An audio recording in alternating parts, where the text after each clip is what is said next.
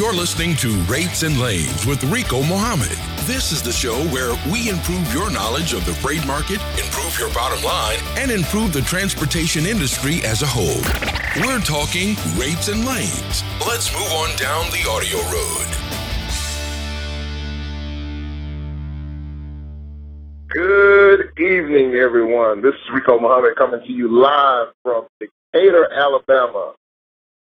Got a special guest. Our special guest is making his weekly, uh, well, excuse me, his monthly check-in with us. Mister Chuck Snow is standing by uh, with us tonight. So if you got any questions, you wanted to ask someone that's doing trucking in a big, major way, please, by all means, go ahead and press number one and get in line to talk to Chuck, to be able to pick his brain real while we got him on the line. Um, Tonight we're going to jump over into, uh, start out as we normally start out, we're going to jump over into the U S D A truck rate report for this week. And boy, is there are a lot of changes that are going on across the country as far as uh, produce is concerned. So we'll just jump right into uh, most of the markets are showing an adequate supply of trucks. There's only one market that is showing a slight surplus that's, that uh, is showing in Mexico crossing through Texas. There are a couple of markets that might be uh, ripe for the picking right now. Uh, Southwest Indiana and Southeast Illinois is showing a slight shortage. The Upper Valley Twin Falls Burroughs District, Idaho is showing a slight shortage. Louisiana, uh, um, excuse me, Michigan. Looking at the wrong line. Michigan is showing a slight shortage for onions. Michigan is showing a slight shortage moving cucumbers right now. Um, Columbia Basin, Washington is showing a slight shortage. Yakima Valley District, Washington is showing a slight shortage. Central Wisconsin is showing a slight shortage. These areas that I'm getting ready to name off right now is showing a severe shortage, showing in the red on the U S D A truck market report. And that is Idaho and Merrill County, Oregon is showing a severe shortage. Louisiana is actually showing a severe shortage. And Big Lake, Central Minnesota is showing a severe shortage of load, I mean of uh, truck capacity to move produce out of those areas. I'm going to post a link on my company web's uh, Facebook page, Crescent Carrier L L C dot com, a little bit later after the show. So you can click on that link and you can go to see the U S D A truck rate report for yourself. It has much more descriptions than what we give here on the air for the, for the uh, sense of time. So I'll post that link a little bit later. We're going to jump right back over into the uh, D A T trend lines report for this week. And this week, the U S D A, I mean, I'm sorry, the D A T trend lines is showing a ratio dip, but rates, rates rise for the week of August thirty-first to September sixth. Rates rose below the truck ratios decline for the three major equipment types last week. This seemingly contradicts, partially due to an end-of-the-month push that coincided with Labor Day weekend. Rates for vans, flatbeds rose four cents, while reefer rates added one cent as a national average. That is the overview. Let's jump over into the demand for U S van market. And the U S van market is showing for the week of August thirty-first through September sixth that van freight availability dropped nineteen percent and capacity slipped fourteen percent last week, yielding a five point six percent decline in the national average of load-to-truck ratio. The result of three point five loads, loads per truck is still strong for this season. The short Labor Day week typically causes a twenty percent decline in load board activity. That is a major decline. I didn't know that. That's an interesting factoid to keep in mind right there. Uh, the national ratio averaged three point three in August, a five point two percent increase compared to July and twenty-five percent above the level of August twenty thirteen. Uh, we're going to jump over into the van rate for this past week. And for the week of thirty-first through uh, August thirty-first to September sixth, the national average rate for vans rose four cents to two dollars and four cents per mile. And the first week of September, which also included the Labor Day weekend, demand is strong and rates re- will remain elevated throughout most of this month. Giving you a weekly rundown of specific markets out of uh, highlighted market coming out of the Northeast is Philadelphia, showing an average of two dollars and twelve cents per mile. Atlanta is the highlighted market in the Southeast, showing a, once again the two dollars and twelve cents per mile average. Chicago is the highlighted market in the Midwest, showing a two dollars and twenty-three cents per mile average. Big D, Dallas, Texas, highlighted market in the South Central region, showing an average of two dollars and one cent per mile. And the City of Angels, Los Angeles, is coming in for the Western region representative of the highlighted market at two dollars and twenty-one cents per mile on average. Moving on over to U S flatbed demand, we have load availability declined eighteen percent for flatbeds last week. Capacity dropped fourteen percent. The resulting load-to-truck ratio declined four point four percent from thirty-seven point six to thirty-six uh, to thirty-six load-to-truck. About twenty percent decline in load board activity can be attributed to the short week work week that included Labor Day. Let's jump over to see some rates for flatbed. And flatbed rates recovered one cent last week to a national average of two dollars and forty-four cents per mile. Demand remains strong for flatbeds, and rates have been elevated since April. This might be a good inter- uh, uh, thing to jot down in a notebook so that you keep uh, year-over-year notes on what the market is, how the market has been performing. We're not sure uh, if this, what we're experiencing right now. We're kind of in un- uncharted territory, so we're not sure if this is the new norm or is this going to be uh, just some anomaly.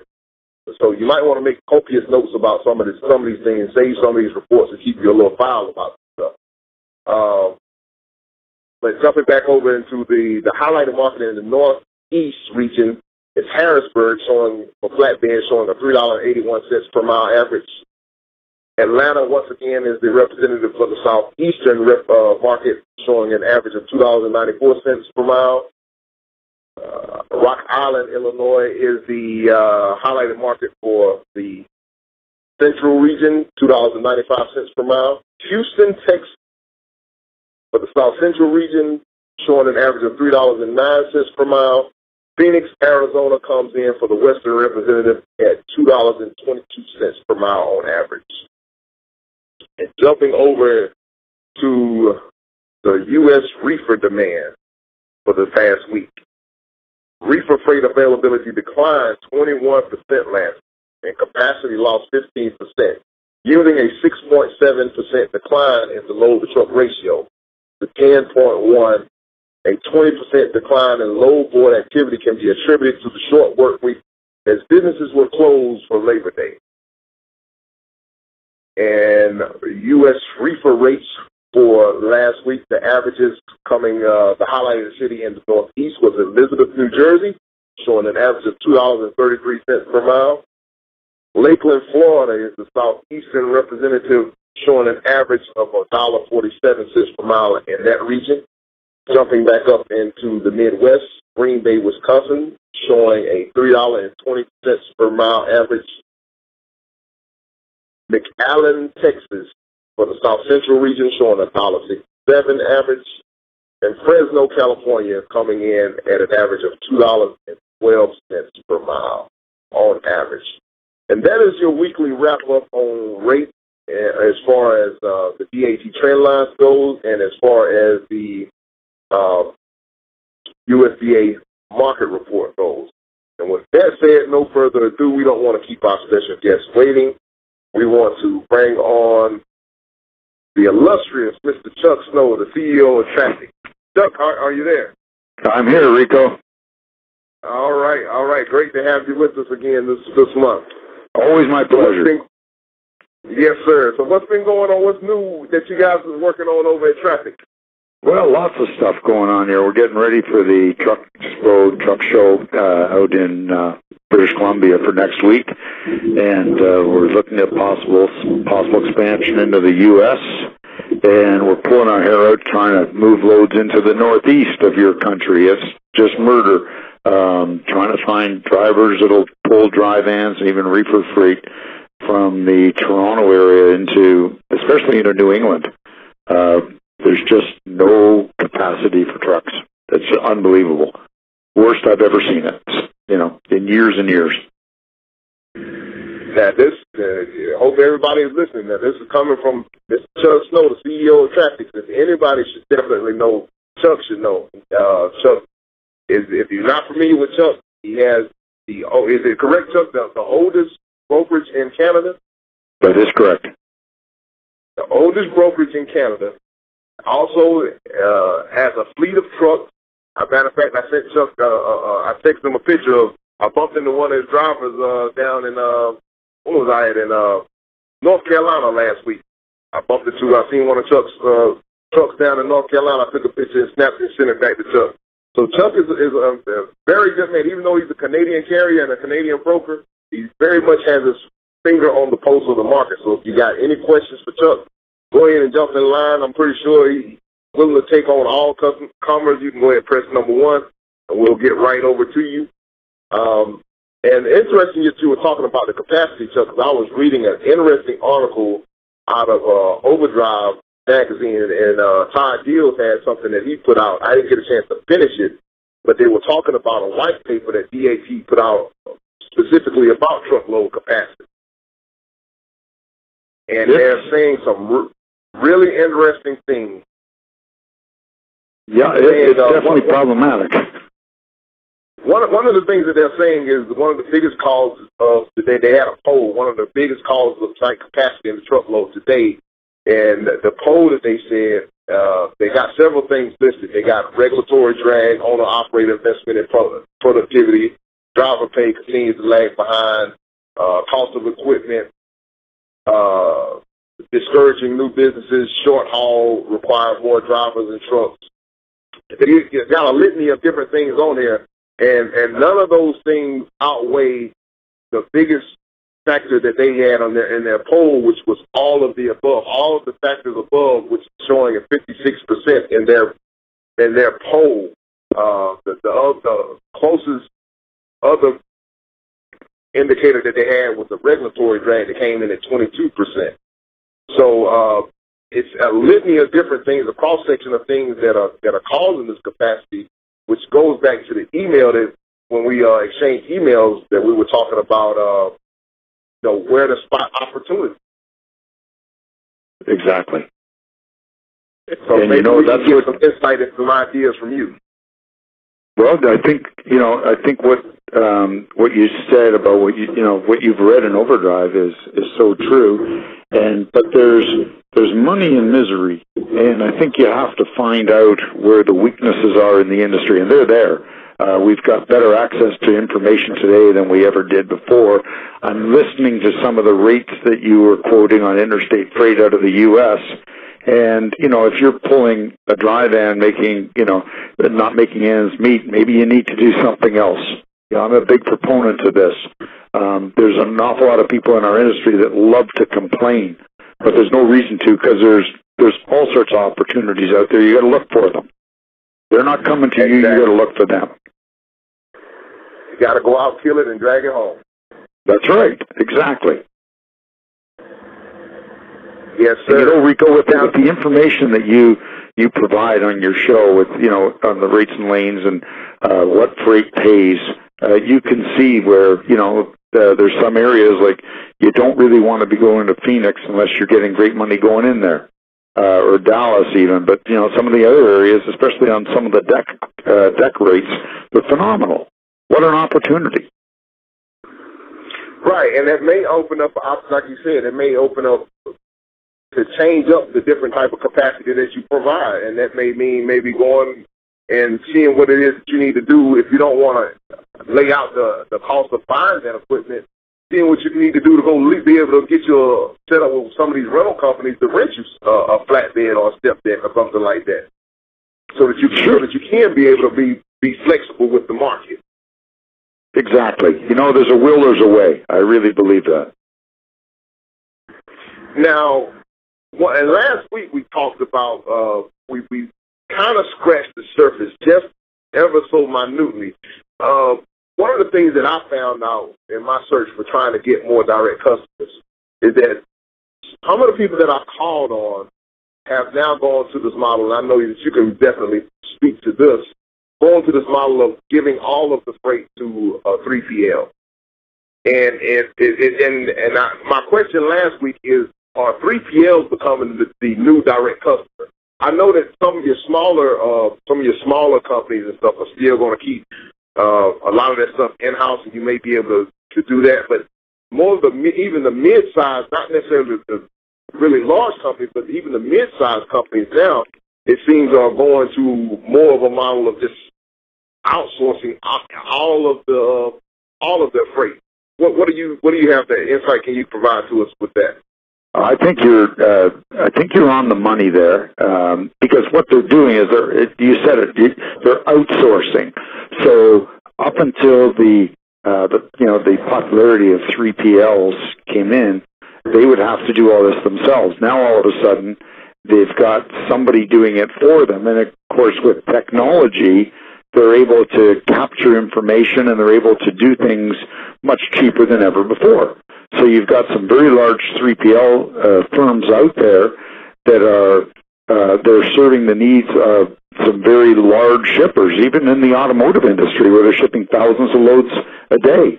And rather than having their own traffic department or logistics department, they're bringing in the likes of, quote unquote, the Riders and the Penske Logistics and um, and some of the other ones. And they're doing, you know, uh, some of them are not using their own asset, but they have uh, they have the technology to be able to interface right with the needs of those big manufacturers. And it's pretty hard for, you know, for a single truck operator or even a small fleet operator to be able to go into one of the tier one automotive uh, manufacturers and or suppliers and and become integrated. Now, there is quite often at those plants, there's room for a little guy. There, there's usually room for a guy that's got a few trucks somewhere. You're not going to be a key player Um, with the bulk of the business, but you'll be doing the the overages, the rushes, and things like that. So there is opportunity there if you can find the right person. And good luck with that, because getting into those plants is like getting into Fort Knox. But if you know somebody or you can reach somebody, you know what? You never know. These guys run into emergencies where these three P Ls, somebody drops the ball on them, and they need to get a load moved. And they'll pay great money, and you can do it directly for them. But it is harder and harder because you don't have that relationship, and they don't have time to have a relationship with, you know, a hundred different carriers. So this way they deal with one three P L, and they supply them as many carriers as they need. So taking that into consideration, um, what is it that maybe you can provide to some of us one-man armies? Um, actually, I was finally got my other truck up on the road, so I got another truck running now. Um, Congratulations. But some of us guys that, that thank you, thank you. But some of us smaller guys that are that are trying to grow and want to and want to get bigger, what would you advise us as far as um, with, with dealing with the three P Ls and stuff like that? Well, the most important thing if you're dealing with a three P L is service and honesty. Those are the two. You can't let them down. If you do, you got to tell them about it. Uh, you can't hide anything from them. It's really important. And, you know, you can integrate yourself into some of these three P Ls, and they're wonderful customers. And it's a great opportunity. And the nice thing about a three P L is you're going to get paid. You know, and I talked about this last time, and I wrote about it in my blog, um, about getting, uh, being able to get paid. And there's no guarantee of payments when you're dealing with shippers directly. But when you're dealing with a three P L, there's usually a bond posted. And I couldn't tell you the last time a large three P L went down in the United States. They're pretty solvent. So you're, you know, it's almost pretty much as close to guaranteed money as you can get. and they pay their, most of them pay their bills in a timely fashion. They pay within, you know, seven days. Um, some of them pay in thirty days. Most of the good ones, including us, um, we do have a quick pay program available, so there's really no need for a factoring company. Right, right. So that, that's what I was, um, you know, that's kind of what we was kind of scratching the surface a bit, a little bit last week, and identifying those opportunities. And um, there's a, a magazine called uh, Inbound Logistics, and they had a lot of, uh, of three P Ls. I think they had them kind of listed out and was ranking them, and they also gave, like, some insight to who their client base were. And I'm, I was, I'm just trying to, you know, I'm thinking out loud as I'm on the air talking with, talking to you about this, but there may be a, a perfect little niche in there that you may be able to uh, provide the capacity to these three P Ls and, and be able to make a nice living for yourself. And and that, that's a, you know, I'm thankful that you came on the air with us, and, and we got you as a resource that we can, you know, we can tap into your your knowledge base and find out what you have to say about those things. Rico, I think that there's a, a great opportunity there, and I don't think, I think at the end of the day, when you look at the uh, the amount of money some of these three P Ls can give you, um, and you can, you know, some of them will offer you round trips. Uh, a, a lot of them are doing that because they don't want to own assets. Uh, probably the largest one is uh, C H Robinson. To my knowledge, they don't own one truck. And what they will do is they will, in order to, um, and it's not just C H that does this, a lot of us do this, we will um, position trucks, we'll, we'll subsidize trucks to go into markets in order to be able to pick up our backhauls. So if you're a carrier for, for Traffix or C H Robinson or any of the three P L brokerages, um, and they have good backhaul freight out of a region, they will do whatever they can to get you downbound freight into that region. So really, at the end of the day, you can concentrate on running your truck, and you don't really have all of the aggravation with chasing money and worrying about getting paid. And that's worth something. Right, right. Yes, sir, it is. Yes, sir, it is. And, and um, so, you, you know, if you guys got any questions for Chuck, I don't want to hog all, uh, all of Chuck's, you know, uh, knowledge base or anything like that, but I certainly don't have a problem with doing so. So uh, we got a bunch of callers on the line. Go ahead and press number one. You can get in and you can talk to Chuck yourself and ask your questions. Uh, anything, you know, don't, it doesn't necessarily have to pertain to what we're talking about now, but if you just ever had a question that you would like to ask to someone that is doing things on a much bigger level, much higher scale than what you're doing it on, now's the perfect opportunity to get your question in.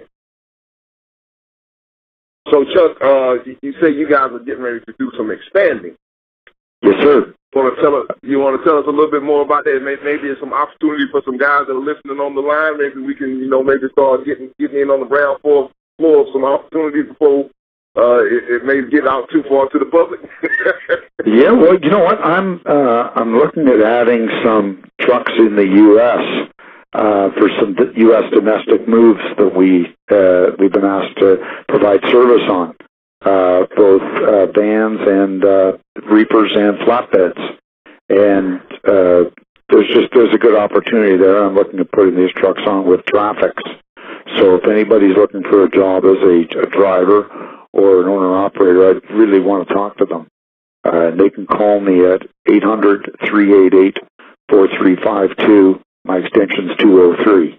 You can all me, always email me. It's real easy, chuck at traffix dot com. Now, would they have to be uh, willing to go cross-border? Do they need to be make sure they are able to get, get into Canada and, and not necessarily? No, no, because I, uh, we've got enough volume on the U S side, um, and also we can bring loads to them and run this way. Our drivers can run just past Detroit um, over to Detroit and switch with them, and then they can go on wherever. Uh, so just swapping trailers. And if they can cross the border, that's even better. But I know that some people don't have a passport or can't get one uh, for whatever reason. So, it's, you know, we'll certainly talk to them. Okay, okay. So, and that was, you say, van freight and reefers? Vans, reefers, and even uh, our flatbed business is really uh, expanding nicely. So if uh, somebody out there's got some flat or step deck experience, uh, we'd really want to talk to them. It's a great market out there. Okay. Okay, so let me ask you this, Chuck. What are some things that you might would give some advice to some guys? What should, as far as reading, some some stuff to help uh, broaden your knowledge base? What are some things, what are some maybe some good book suggestions that you might want to throw out there? You know, or maybe maybe the magazines or articles or any kind of periodicals too. Well, my favorite, um, and I think it's got a great overview, is Transport Topics. I've got a copy sitting right here by my desk. Uh, that's my Bible. Okay.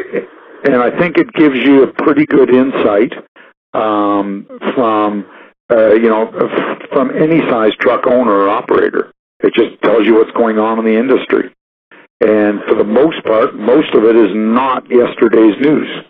There's an awful lot of information out there in the media that by the time you read it, it's yesterday. You know, I used to read the newspaper from cover to cover, um, you know, years ago, but today, with the amount of information that's bombarded to us, by the time I pick up the newspaper, it's all something I read or I heard on the radio or saw on last night's T V.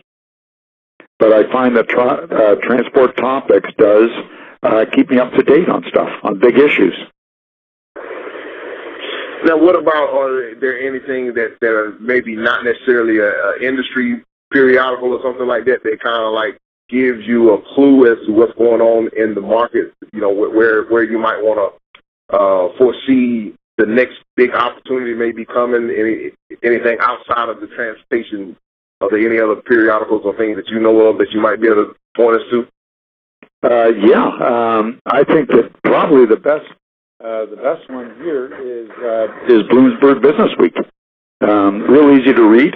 It's not uh, it's not hard to read. You can keep it in the truck with you, and um, you know, when you're late waiting uh, to get loaded, just there's always interesting articles, and it will tell you trends that are going on in business where maybe you can adapt your your trucking uh, enterprise to those businesses. You know, it could be a new factory opening up. Um, it could be a new product. It could be, you know, something to do with the oil patch. Um, there's always information out there, and whoever gets that information first and makes the call sometimes gets it. Okay, okay. Now, I got an interesting question someone sent me. Um, they would like to know how they could break into the industry as a broker or as a, a, a freight agent. Uh, any advice you can give someone on that level? Well, you need a, uh, I guess, first of all, you need some money. Um, you know, you've got to be able to, to fund yourself. You've got to be able to buy that bond. Um, probably the best thing to do, really, if they want to just break in, is to, to go and get themselves a job at one of the big guys and learn the business. That's the most important thing. And rather than trying to um, go at it yourself and make all the mistakes that I made, Uh, you know, go to work for one of the big guys down there. Uh, there's all sorts of them. Um, and, you know, get involved in brokerage and make sure you like it. It's going to take you a while. Um, learn how to sell. Uh, you're going to have to be careful what you do when you leave there, because uh, normally in this business there is confidentiality agreements and everything else. There's non-compete agreements. You've got to be real careful. Be careful what you sign. Um, and, you know, how long it's for and what jurisdictions it restricts you in, et cetera, et cetera. But that's the, really, that's the only way to really break into it, to learn it. You don't want to get into this business if you don't know it. Right, right. And there was an interesting conversation going on on one of the Facebook groups. Um, and I, I maybe, I know that you're not an attorney, Chuck, uh, but I, you know, I wanted to throw this question, maybe throw this one at you. Uh, how do you handle a carrier that may want to, in, the, in this industry, the norm is for the broker to forgive the carrier the, the rate confirmation, so on and so forth. How would you feel about a carrier maybe giving the rate confirmation versus receiving the rate confirmation from the broker, or, or changing uh, your contract. How does how does that go over with, with you and your operation, and, and how does you know that there, there's kind of be a kind of a good debate going on in one of the groups about that. Okay, the, the rate confirmation, I, I, I've lost you here somewhere. Uh, I know. I'm, I'm sorry. Let, let me let me clarify. All right.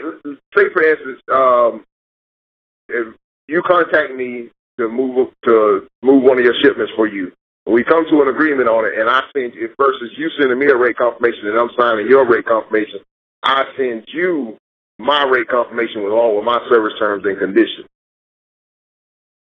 Okay. I think that's real professional. Okay, okay, but it's been getting a lot of, I think what's going on, is, well, down here on this end, it's, it's gotten a lot of pushback as far as uh, the bigger agencies and brokers don't want to, uh, you know, it's either you do it, sign it on their contract and it's their way or the highway, or, you know, you either, you either do it on our contract or you don't get any freight at all. Rico, you know what? It really depends on who needs who more. It, I don't care who the broker is. If he needs you bad enough, he'll sign it. And and that's what it comes down to. It's the old supply and demand thing. If you're, you know, if you're running a trucking operation and you demand it, be prepared to be rejected. There'll be a lot of brokerage houses and three P Ls that will not sign it. They're going to play on their terms. But if you've got the only truck that day in Boise, Idaho, and there's a hundred loads, I don't care which brokerage firm it is, they're going to sign it as long as it's not, you know, thirty, you know, a thirty-page attorney's letter. Right. You know, and that's what you got. It's got to be simple and concise. And I think it's got to be the same way that most good brokerage houses will um, hand you a confirmation. These are the terms and conditions. And, you know, not in legal jargon so that whoever's reading it can understand. You know what, after a set, set period of time, whether it's an hour or two hours, there's going to be waiting. Uh, you know, off-road charges or this, whatever it is. And I think that's fair. I don't think that there's anything wrong. I've had to sign those things uh, before from carriers. And when we deal with large carriers, that's what happens. And quite often, we will take freight into, you know, let's say Edmonton, Alberta, and we've got to farm it out to a carrier for a northern destination somewhere. And they're the only show in town. I'm not about to argue with them. And it goes back, Rico, it really goes back to something you and I talked about, to position yourself so that you are in a niche market. So you are the only one that does that. Um, you know, if you're providing a service uh, into, uh, into a region that isn't very popular and you're the only one doing it or one of the only ones doing it, you've got a much better chance of calling the shots than running into an area where everybody's fighting everybody for the same loads. You're not going to be calling any shots there. Right, right. And that's what it all comes down to. True indeed. True indeed. It's, it's, it's setting yourself apart, putting yourself out there, and doing the marketing. Now, what, what advice would you give that goes into uh, my next question about marketing? Smaller guys such as myself, you know, uh, a lot of people don't necessarily have big marketing uh, budgets or whatever. You may have, we may have a couple of business cards. What would, what advice would you give someone that is trying to grow, and, and what type of marketing should, should maybe they uh, invest in? What should they be focusing on to try to develop and, and uh, you know, get their brand out there? I think you really, I think for a a small operator of, you know, uh, let's say five trucks or less, I think you really need to figure out what you're doing, what you're going to do, what you're going to haul. Are you going to haul beverages? Are you going to haul cattle hides? What are you doing? Because you can't wake up one day and say, well, I, I'm trucking general freight, Um, because it's too broad. You, you really need to specialize so that you can market for that. And it makes it so much easier. You know, it's just whatever it is that you're hauling. If you're, you know, maybe you've got a license to haul hazardous freight. And if you do, then, then all of a sudden you can go into, um, you know, you can go into the chemical companies and, and people like that. They'll talk to you because they need that. And so at least if you've got a hazardous license, you can at least now all of a sudden, you're not going after beverages and food. You're going, other than Coca-Cola has syrup that's hazardous, but um, other than that, um, anything else that's not, why bother with it? And there's a market there. So your marketing should be really zeroed in to to your niche, because you can't have that, it, what I call a spray and pray approach, when you've got one or five trucks. Doesn't work. So mm. pick an industry that you've had some experience in even. Let's say it's furniture, and you're good at that. Then go to the other furniture guys and say, you know what, I haul for the people up the road in North Carolina, and they like me, and I've had lots of years' experience, and I've got zero damages. Um, I'd like to haul for you. They'll listen to you. And I think that's really important, no matter what it is. And that gives you an idea. You don't have to spend millions on marketing. Right, but I, I think that is, is it important uh, to at least have some type of, because I see so many guys that are in trucking and stuff, and there's a lot of guys don't even have business cards. But I think that, you know, uh, to be able to have some type of advertising budget, something to do, something, some kind of way to make the telephone ring other than posting your truck on the load board. Well, yeah, that's totally different, you know. Uh, when you're posting your truck on a load board, you're going, you're wholesaling your services to to a bunch of jobbers, basically. Um, when you're going to start marketing, now all of a sudden you're focusing on, you need to focus on a specific product or a specific industry. It, so, therefore, you, and you do spend money, and, and the amount of money you spend is really dependent on, number one, what you can afford, what industry. Certain industries, like if you're going to start hauling, you know, if you want to start marketing your services uh, for hauling for the theater companies and the rock and roll bands and, and, and that sort of thing, you better go out and spend some money. Um, you know, you better chrome up your truck, and you better spend some money on some paraphernalia, because that's what um, that's what's going to get you in the door, is the glitz.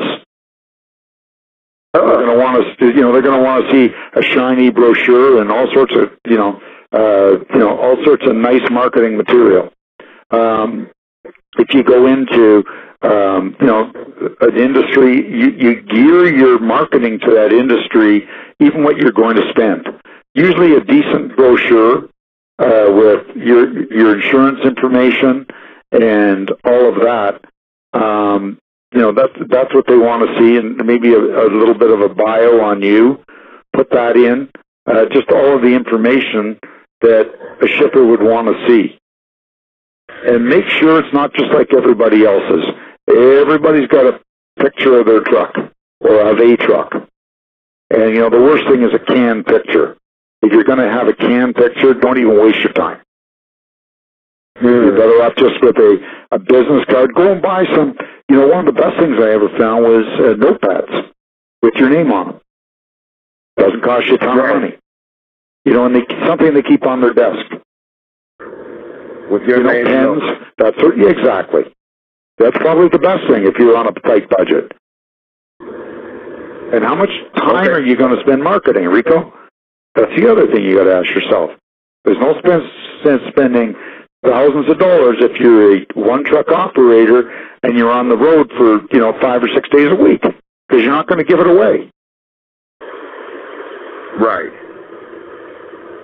Right. You, you so you have to, but you got to be. What I'm, I'm, well, I guess what I'm trying to do is I'm trying to give different insights so that you, people can be deliberate about what it is that they're doing. Like you said. Identify your market, identify what it is you're going to be doing so that you can identify your market and then, uh, you know, go out and get you get specific with your marketing material so that you can go around to the industrial parks or whatever and go shake some hands and give your, you know, give your marketing material out so that you, you might be on the short list of a phone call. Um, and, and, but like I said, uh, you know, the other thing that I was talking about as well earlier when, like I said, with the, with the three P Ls is that, um, a couple of weeks back, I was just sitting around and I was doing nothing but making sales calls. And the majority of the people, like I said, these were not major companies because I know that I can't, I can't necessarily get in and service a Kraft Foods because you know uh, I, I don't, I don't have the uh, the capacity to provide for them. So you know, I'm, I'm kind of like focusing on more of the regional, the, you know, the little smaller regional uh, refrigerated product manufacturers in my area.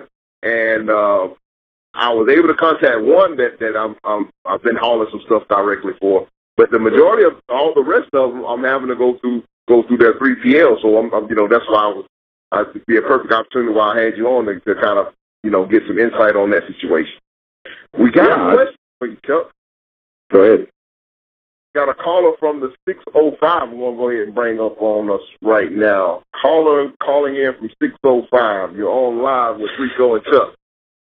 Howdy, Rico. Howdy, Chuck. This is Joe Cox. Uh, I think about the best thing I know, what I found on marketing yourself, Rico, is do what you say, say what you do. Tell your customer and be his best. Take the headache off the shipper. Uh, do go above and beyond. Uh, I, good example, I've been hauling for the same direct customer for twenty-three years. Uh, that's pretty unheard of in this industry as a small, you know, anywhere from nine to three trucks. Uh, I went in there last Friday and I said, hey, you looking for any more trucks? And he said, well, no, not really. He said, but what do you think? Who are you thinking about? I said, well, I'm thinking about putting on another one. He said, oh, well, come and see me. He said, we'll give you any load you want. He's taking that from my competitor.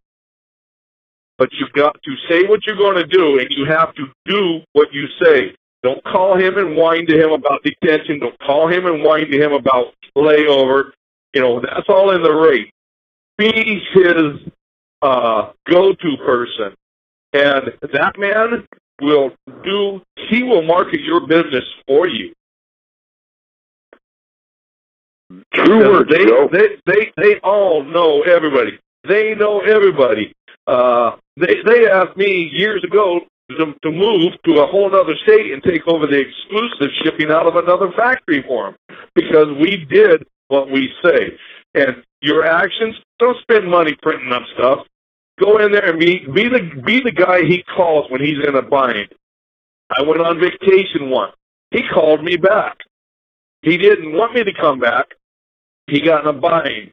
And he knew I was on vacation. Finally, the third call of that week, I said, what do you need, Jim? And he said, well, I, I really hate you. I said, just name it and it's done. We came back from vacation three days early. I took my competitor's trailer, took it to New Jersey. The competitor loaded me back. You know what? That's my marketing. That's wonderful. But you know what? You've got it. I, I must say, I, I do agree with you. Uh, I, I wholeheartedly I agree how you do business. I think sometimes you do need to give away a little bit of uh, stuff, uh, whether it's a pad of paper or whatever, but bottom line, you can give away all the pads of paper you want and fancy brochures. That may get you in there for a meeting. It may get him to call you. If your service is less than stellar, he's not going to call you. It doesn't matter no, what no, you have. Not at all. Not you could have all, the shiniest man. trucks uh, in the whole state. And if your service is lousy, you know what? Uh, you'll have lots of time to shine that truck. Yeah, and like I said, he, he said, no, we're not looking right now. It's a little slow. He said, but uh, we'll make room for you. Let me know. And he said, where do you want to go? I'll make a load for you. It's like, uh, I haven't thought about that yet. I was just checking to see. But, you know, that's from twenty-three years of doing everything that they've done. And uh, I don't know. But you've done the right thing. You market yourself, and that man, when he goes out and talks to other people, he will market your services. When someone, when he's at a dinner meeting or somewhere with some other company, some other executive, and sitting there saying, hey, you know, the, the guy sitting there saying, I can't get my freight moved. This guy's a clown, keeps dropping stuff. Oh, hey, call this person. They all, that's how you market it. Have your customers, your customers are your best marketers for you. I agree. Word of mouth is better. Yep. That's better than any advertising you could ever get in any trade journal or radio ad or anything else. Uh, word of mouth. Somebody tells, you know, uh, tells somebody else about you, and, uh, you know, it's usually uh, a phone call the next day, and you're in there visiting them, and you, you close the deal.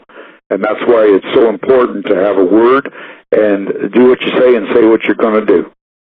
Yeah, and, and do it one hundred percent. And don't worry, don't worry if you're going to lose a little bit. I've deadheaded the truck uh, fifteen hundred, two thousand miles before, and somebody says, well, why didn't you just back out a load?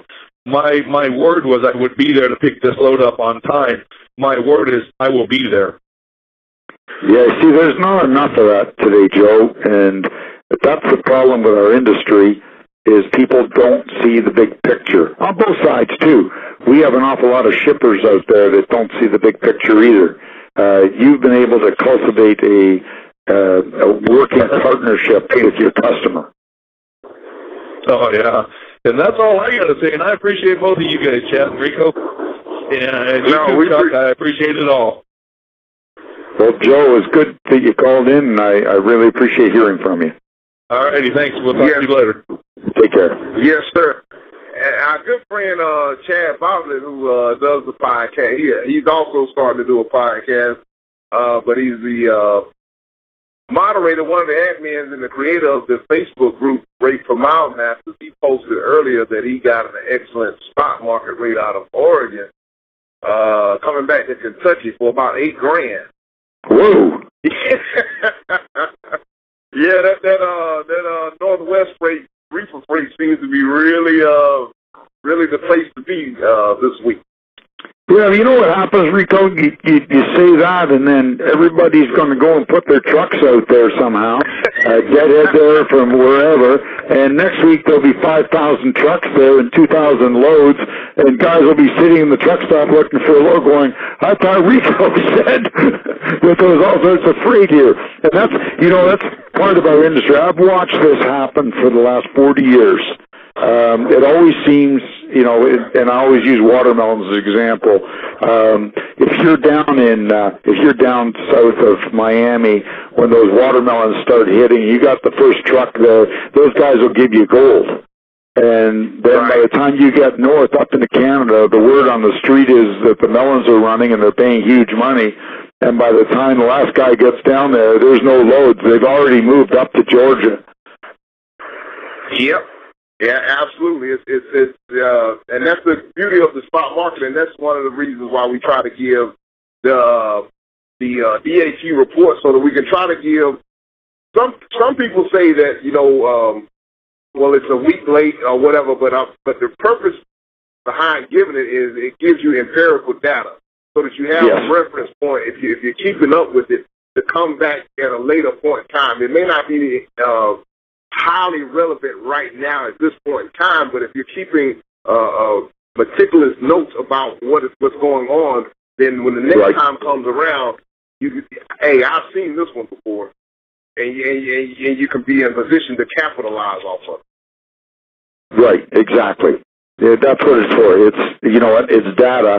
Uh, it's not necessarily um, live because it's a week or so old. And things change real quickly in our industry. It certainly does. It certainly does. So, what's going on? I ain't got a chance to check out your latest blog, uh, Chuck. What, what, you want to give us a plug on your latest blog? You know what, Rico? I got to check and see what it was because it's. I wrote it about. Uh, I wrote it about two weeks ago, I guess, and I was just working on on another one tonight when you called. Um, and it was a, the, the one I'm uh, working on is kind of a bunch of things about um, basically about the shortage of equipment uh, going into that Northeast um, because it's it's getting really really uh, it's getting bad. And one of the things we were just talking about tonight, you know, you've got forty million people living in that Northeast region of the United States. And they don't make a whole lot there, and they certainly consume a whole lot. And as a result, the uh, the demand for freight from Canada actually is pretty good. So, um, it, and every single time that um, things get busy, that area seems to get busier first and gets busiest first. And, of course, drivers don't want to go there. That, you know, that's one of the big, uh, big issues, because they'd rather go to the Midwest, or they'd rather go south, or they'd rather go to California, because, as we all know, the amenities on the East Coast for drivers aren't there. The lack of truck stops, and just in general, the way some of the receivers treat you, it's pretty rough. You know, and drivers just don't want to go there. The, um, the last blog I did, which was uh, about three weeks ago, uh, two, three weeks ago, it was um, it was regarding de developing a direct customer base. And oh. what we talked. It was a it really I talked about what we I wrote about what we had talked about when I was in Calgary during the last conversation we had. Um, you know how how you really have to figure out what you're going to do.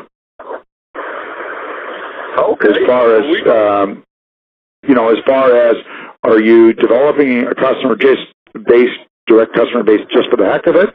Or are you building a business so you can sell or pass on to your kids? Um, why are you doing this? Because it's a lot of work. And, you know, right. you may be better off if you're just developing a customer base for the hell of it. You may be much better off in the end just working with some good three P Ls. Mm.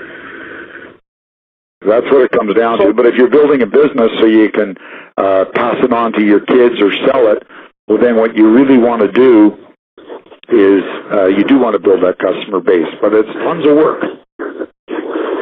Right, right.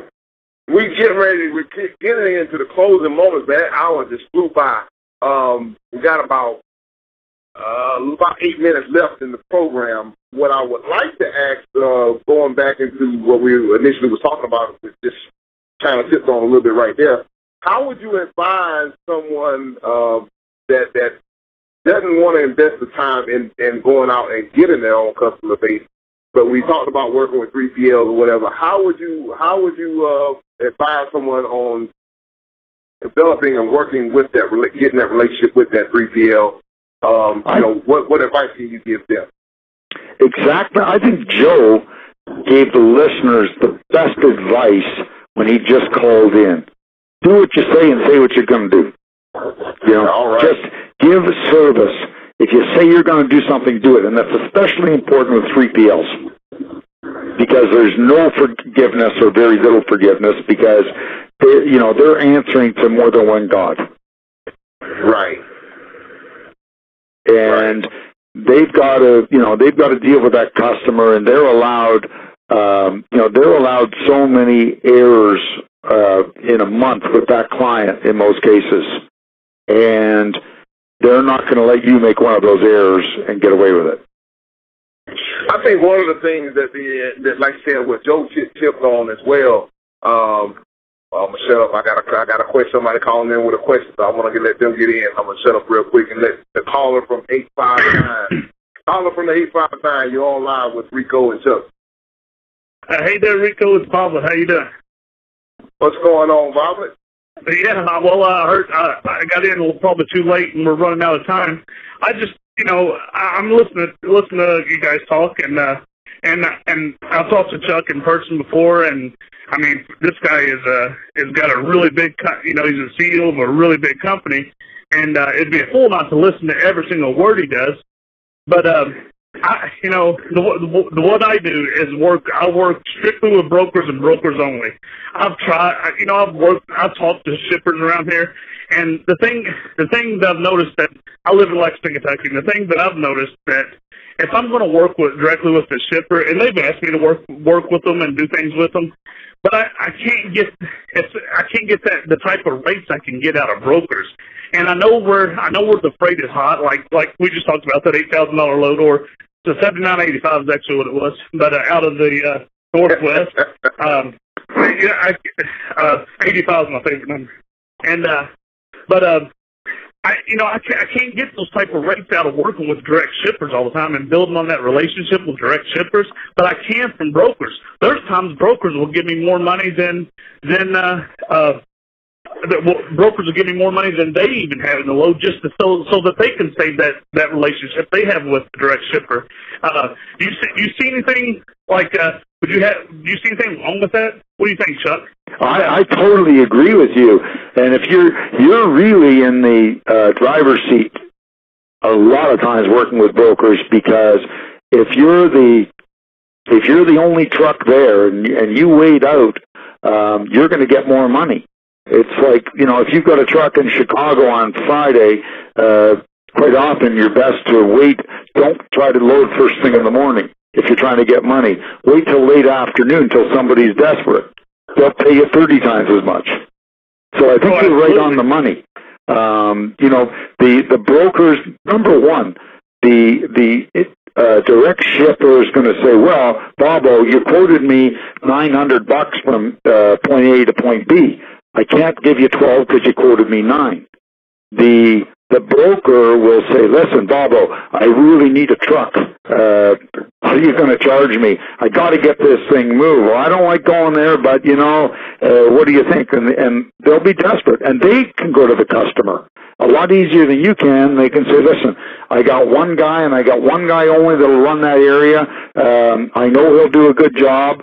But, you know, he, he wants thirty-two hundred bucks, and the uh, shipper's going to say, well, normally I pay twelve, but my God, I'm going to lose my biggest customer. You got the thirty-two hundred bucks, it's yours. And you get twenty-nine hundred, the broker gets thirty-two, everybody's happy, the shipper got his product moved. So you're right on the yeah. money. Okay. You know, you're paying a marketer, really. Um, that's, in the end, that's what you're doing. Yes. Yeah, I'm playing the market, and, and it works for me. I, I like this a whole lot more than I do. If if it was if it was desperate times, I mean, I could see where I need to build a relationship with a lot of shippers and uh, start working on that. But these are not desperate times. These are times where the brokers have a lot of money, and they, and their job is to give it to you. That, that's what they're looking for, you, so they can give you this money so you can move this freight and that's keep right. those customers happy. I I uh, that's what I do. And right now I'm dispatching. Uh, um, But I'm not in the truck, but I'm working with a lot of brokers. But anyway, uh, thanks for letting me ask that, Chuck. I just no problem. I think you got the right attitude, and uh, I think there's a lot to what you say. All right, uh, thank you. Appreciate thanks it. for calling. Uh-huh. There we go. Hello? Uh-oh, I'm sorry. Uh, hey, Rico, I'm, I'm here. Okay. Yes, sir. Yeah, my phone, my phone was cutting up. Um, well, Chuck, we got about two minutes left in the show. Um, okay. Got anything you want to plug real quick before we get out of here? No, you know what? Um, I, like always, I had a great time talking to you. I gotta. I will end this conversation with a, a quote that I read today that blew me away. Uh, it was just one of the best quotes, and it was um, it was said or written by a gentleman named John Wooden, um, who is an American basketball coach. Uh, yes, what he sir, said was. Yep. And what he said was, talent is God-given. Be humble. Fame is man-given. Be thankful. Conceit is self-given. Be careful. Wow. I think, wow.